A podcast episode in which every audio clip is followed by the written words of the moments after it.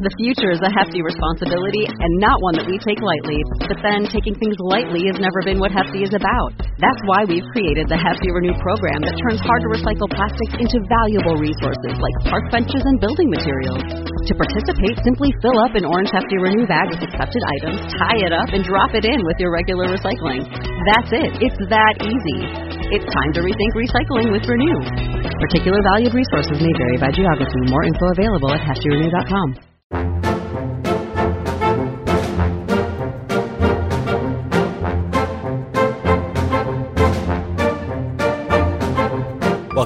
Disney Deciphered, a podcast helping you save money, time, and stress as you plan your Disney vacation. In today's episode, we take a look at seven things that you might not know about Disney World after its reopening that can help you if you're planning a vacation sometime soon. If you're thinking about planning a vacation, let Joe be your travel agent at no cost to you. You can email me, Joseph Cheung at travelmation.net. Connect with the podcast anytime, DisneyDeciphered at gmail.com, at WDWDeciphered on Twitter, or on our Facebook page, Disney Deciphered. And you can find old episodes at Apple Podcasts, Google Play, Stitcher, Spotify, or anywhere you find podcasts. As always, we really appreciate your positive reviews. Thanks and enjoy the show.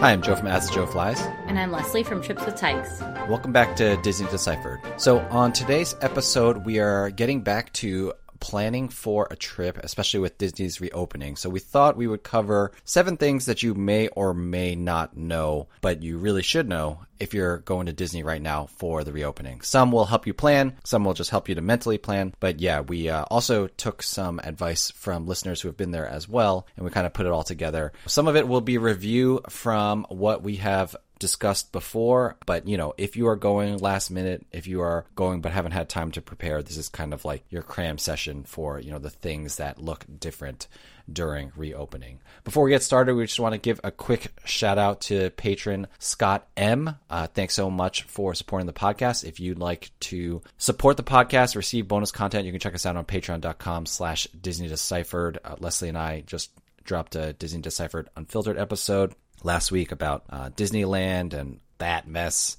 Uh, and I just dropped one today uh, about uh, my planning a trip. But enough from me. Leslie, how's it going? And I'll give you uh, 30 seconds to rant really quickly since Disneyland situation has just gotten worse since we recorded last week.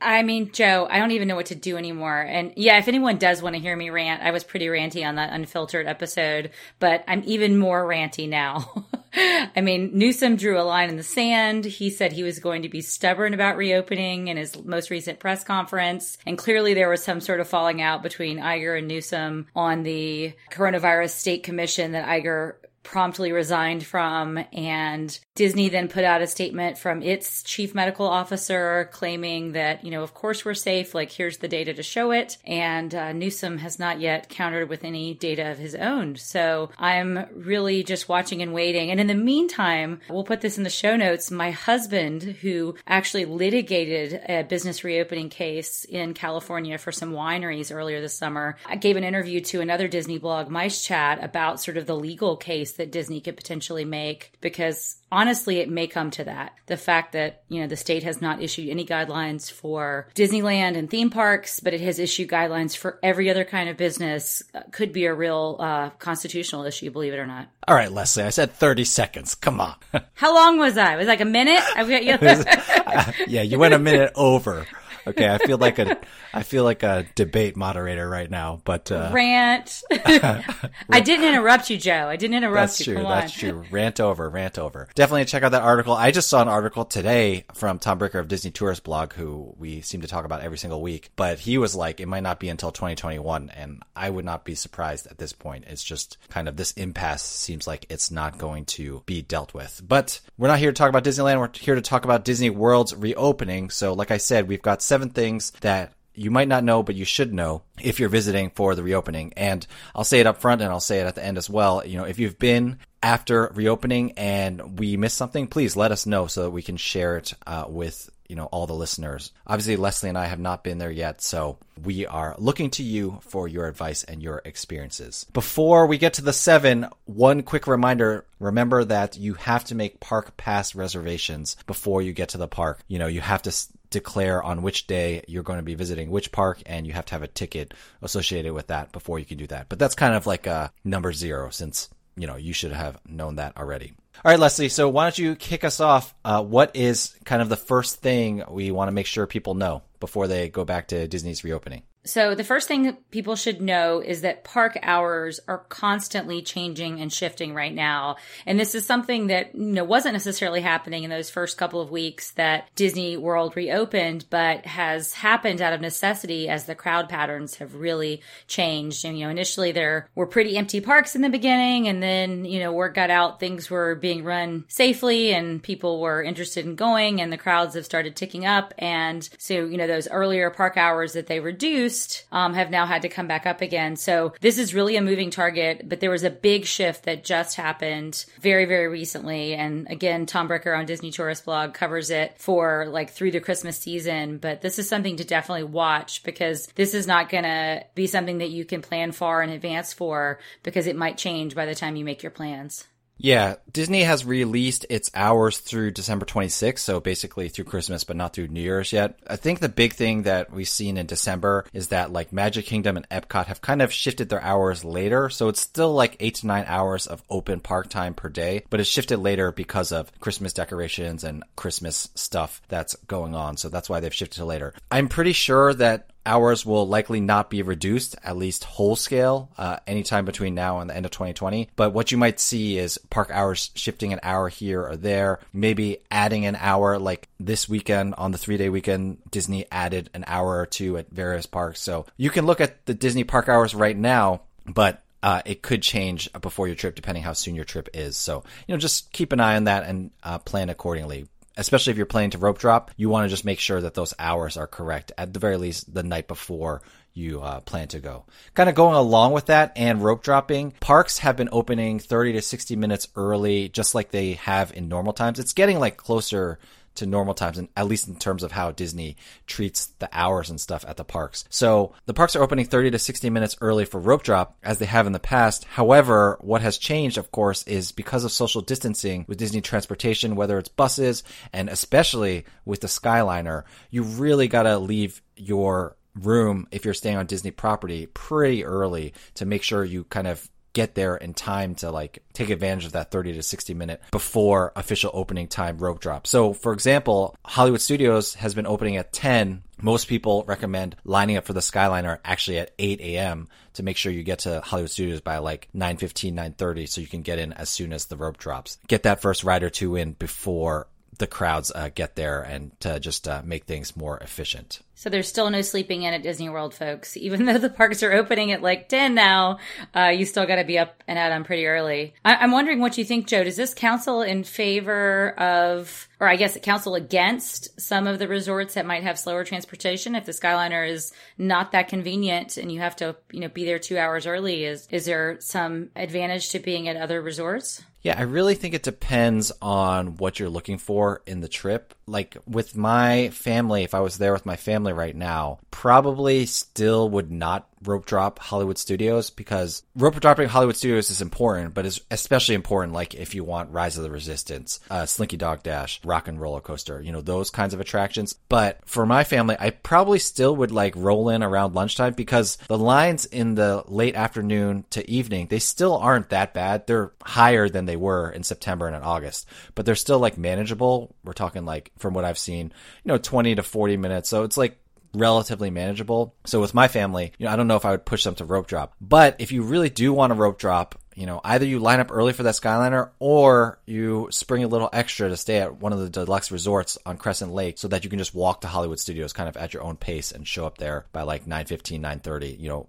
you'd only have to leave at like 9 o'clock to walk. So yeah, I think it does change the strategy, but it depends on what type of trip you want to have. And, you know, maybe you only rope drop Hollywood Studios once if you plan to go twice, you know? So it's just, it just depends what you're looking for out of your day. Makes sense. All right. Well, turning to our third thing you might not know. Let's talk about security scanners. So this is the tip from one of our listeners, Michael T. Thanks so much for sending this in. But at Epcot and Animal Kingdom, when you walk through the security scanners, you have to make sure that your metal is out of your bags. And this may soon be coming to Disney's Hollywood Studios, right, Joe?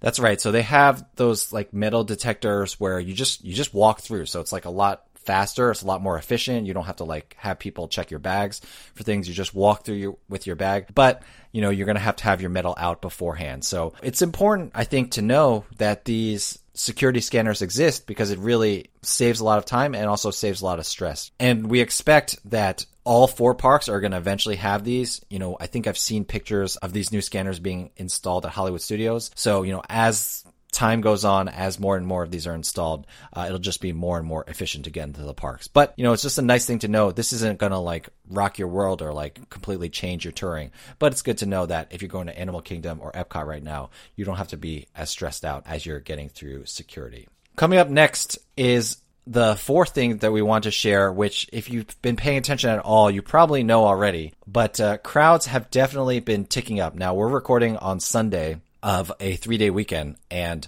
right before, I guess everyone was posting uh, tonight because right before we started recording this episode, I saw Touring Plans blog had posted that today was like the longest wait times that Epcot and Animal Kingdom have seen since reopening, which makes sense. It's a three day weekend. Uh, the crowds have gotten bigger and you know it's the sunday of a three day weekend. So the crowds were pretty heavy. Now with the increased crowds like we're starting to see some bunching around character cavalcades especially in the magic kingdom. You'll probably have seen some pictures of people lining up main street also with the increased crowds, you know, I've seen in some Facebook groups that like mask compliance is not as good. Like some people were saying that like on a bad day it's been like 75 to 80%, but generally on good days it's still 95%. But you know, that makes sense because there's more people. There's just uh, less regulation that the cast members can do. I did see though this weekend that on Magic Kingdom they put up a sign saying that if you're not wearing your mask correctly, you're going to be asked to leave. So I think uh, Disney is kind of trying to fight back against this tide. But really, you should know that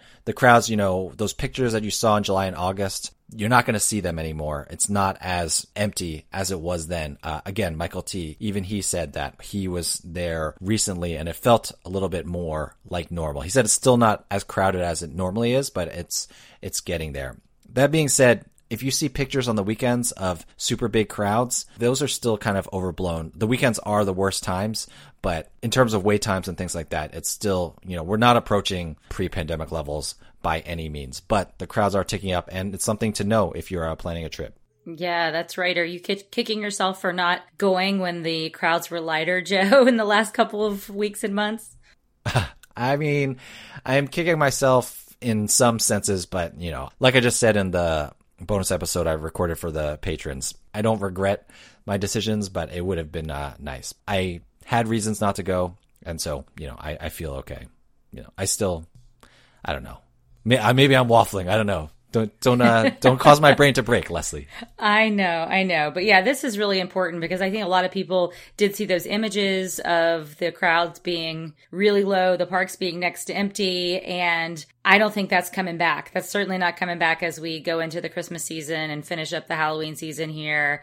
I, I think that ship has sailed, so plan accordingly. And, you know, the, the ride wait times are increased as well to go along with that. So, you know, no more like walking on Seven Dwarfs Mine Train like three times in a row. Probably not. Although late at night, maybe like towards uh, park closing. And that kind of leads us into our fifth thing that you should know right now. And that is that wait times are kind of wildly erratic, especially posted wait times. It's it's really tough to tell. I'm seeing like so much conflicting information right now uh, about posted wait times compared to how long you're going to actually wait in line. Touring Plans has been consistently saying that those times are overestimated, but then there are some like competing websites that are saying that Touring Plans is overblowing the overestimation of times. And then I'm seeing reports from listeners that the wait times have been pretty accurate, like so like what the posted wait times are have been spot on with about how long it actually is. But I've also seen other reports uh, from listeners and on Twitter that the posted wait times are longer than normal. So I don't know. These wait times are like all over the place. I would just say that you have to kind of go with the flow. The only thing I can say for sure is that no one has been saying that the actual wait times are longer than the posted wait times, but you really should go in kind of again thinking that these post away times are a moving target and you know don't assume that it's going to be shorter than what's been posted. I don't know. It's crazy right now.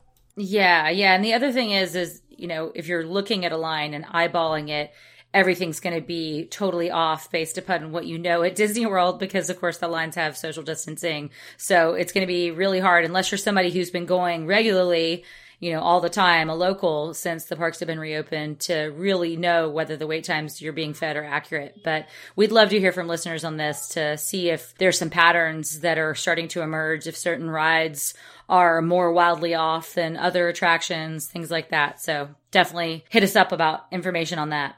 Yeah, and we should also say that these bigger crowds, like part of why you're seeing these pictures that look super crowded are because of these lines that due to social distancing. Like I saw a line I think it was Seven Dwarfs Mine Train went all the way into like Tomorrowland or something. Um, and that's just because, you know, all the space between different parties in the queue. So that's why I take all these Disney World looks super crowded pictures with a grain of salt. It is probably more crowded now than I feel comfortable with, but at the same time, we're not talking like people are packed in like they're at a concert or at like a sporting event or something like that. It just looks more crowded because, you know, there's so many, these queues spill outside and, you know, they take up space, uh, especially in some of those narrower areas, narrow walkways. So what do we got next, Leslie? What's number six? All right, number six is all about mobile dining. And as things have gone along and the parks have, you know, been open, Disney has been adding more and more options to allow you to get food using the mobile app. So more restaurants have reopened, which is good news. And that helps accommodate the increased crowds we're talking about. One notable thing is that several restaurants are offering mobile to go. So these are restaurants that are normally table service, but you can place a mobile order and get food to go there. That includes Sanaa and The Wave and the Contemporary. So some good dining options that are now available. And another thing we've mentioned, I believe on an earlier episode, is that there's now this mobile queue for standby dining at table service restaurants. So if you don't have a reservation, but you kind of want to get in line for it, you don't have to go to the restaurant physically. You can check the wait times and sort of get in a queue um, remotely, which is really nice to give you some more flexibility. So this is, I think, not not yet known by a lot of people, and probably not fully used except for by the Disney faithful. Yeah, I'm really hoping, you know, now that mobile order is being used by everyone in quick service restaurants. I'm hoping at the very least this mobile standby queue for table service restaurants is like a new kind of edge that we might have when we go. But I guess we'll see. People are using their app way more than they were before. Maybe it's wishful thinking, but uh, I guess we will see. All right, so number seven, closing things out if you're going in 2020 and you haven't planned your trip yet, that means you're probably planning a last minute trip. Maybe you're like me and you want to look at crowds and then, you know, only decide at the last second whether you're going to go or not. Well, the nice thing is that D- Disney still has a lot of distressed hotel inventory, uh, which means that they are trying to get rid of hotel rooms at much cheaper rates. And so you can get a lot of good last minute deals on Disney hotel rooms on site right now. So I've t- we talked about it before, but JJT, who is uh, a Twitter user who was so good at this, he parlayed it into a writing assignment for touring plans. So he writes these blog posts about how you can get these last minute deals on Priceline and Hotwire. You know, I think he had like in October there was like pop for like $80 or something like that and you know sometimes you see deluxes for like under 200 Anyway, follow him on Twitter at JJT because then he'll post when he posts the articles on touring plans. But there are Priceline and Hotwire deals to be had if you're looking for a last minute hotel room and saving money. But also these DVC rental sites like David's and I think the other one was called DVC Rental Store. Sorry. Uh, we did it in an episode, but uh, it's slipping my mind right now. They are like renting points at like distressed rates as well. So I saw that like the yacht club was going for maybe 250 a night when you end up like converting the number of points you're renting to cash and stuff like that. So definitely check out all those options. If you're going last minute and like you're say planning the week before, so you know you're going to go, I think uh, those are great options to save and to get those last minute deals, which uh, can really take the sting off, you know, how much money you're paying for your Disney vacation. For sure. And I have heard that there's some good deals to be had, especially for some of the deluxe resorts. I think a lot of the value and even some of the moderate are starting to sell out for the rest of the year. So you have to kind of hunt and peck for those. But if you're willing to splurge at one of the nicer resorts, there might be some bigger deals to be found there. Yeah, we have to talk about this in another episode, but it's kind of wild that if you think about it, the only value rooms that exist are Pop Century and then the Little Mermaid rooms at Art of Animation. So there's very little value inventory. There is more moderate inventory, but it's this weird thing where like most of the inventory is deluxe at Disney right now. So I we should keep an eye on how that's going to affect uh, hotel prices and also hotel occupancy. So it's just a kind of a bizarre thing that happened since the All Stars are all closed. Yeah, for sure. And no sign of them opening anytime soon.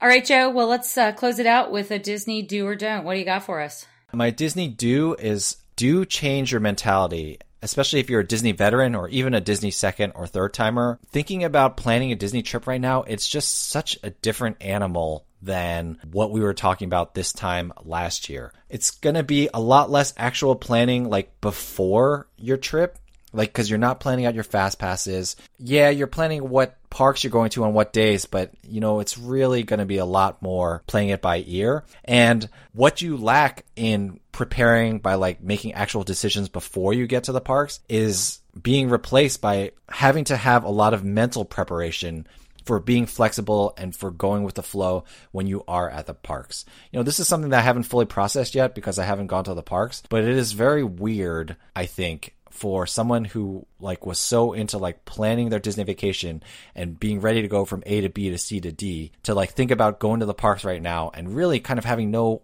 idea what I'm going to do. You know, I'm going to check the wait times and go to a ride depending on what the wait times are, like playing the whole entire day by ear. I don't know. It's just bizarre. So plan your mental game accordingly. You know, be prepared for this huge change in mentality. I don't know. Is it weird for you to think about, Leslie? Yeah, it's super weird, at least for Disney World. Maybe it will be an easier easier transition for me being used to Disneyland.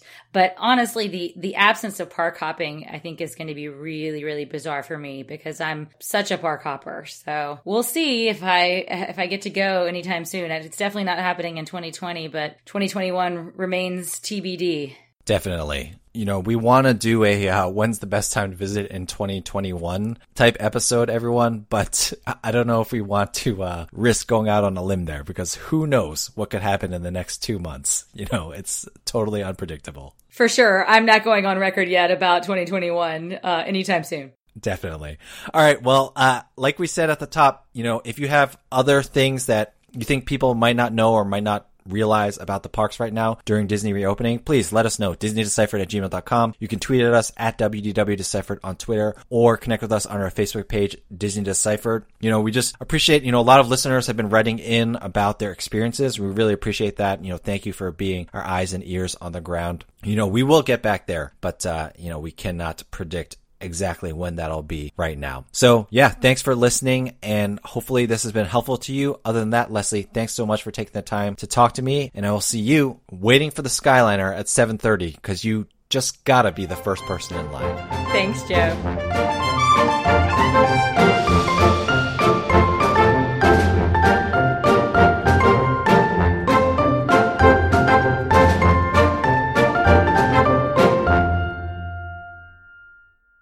Millions of people have lost weight with personalized plans from Noom, like Evan, who can't stand salads and still lost 50 pounds.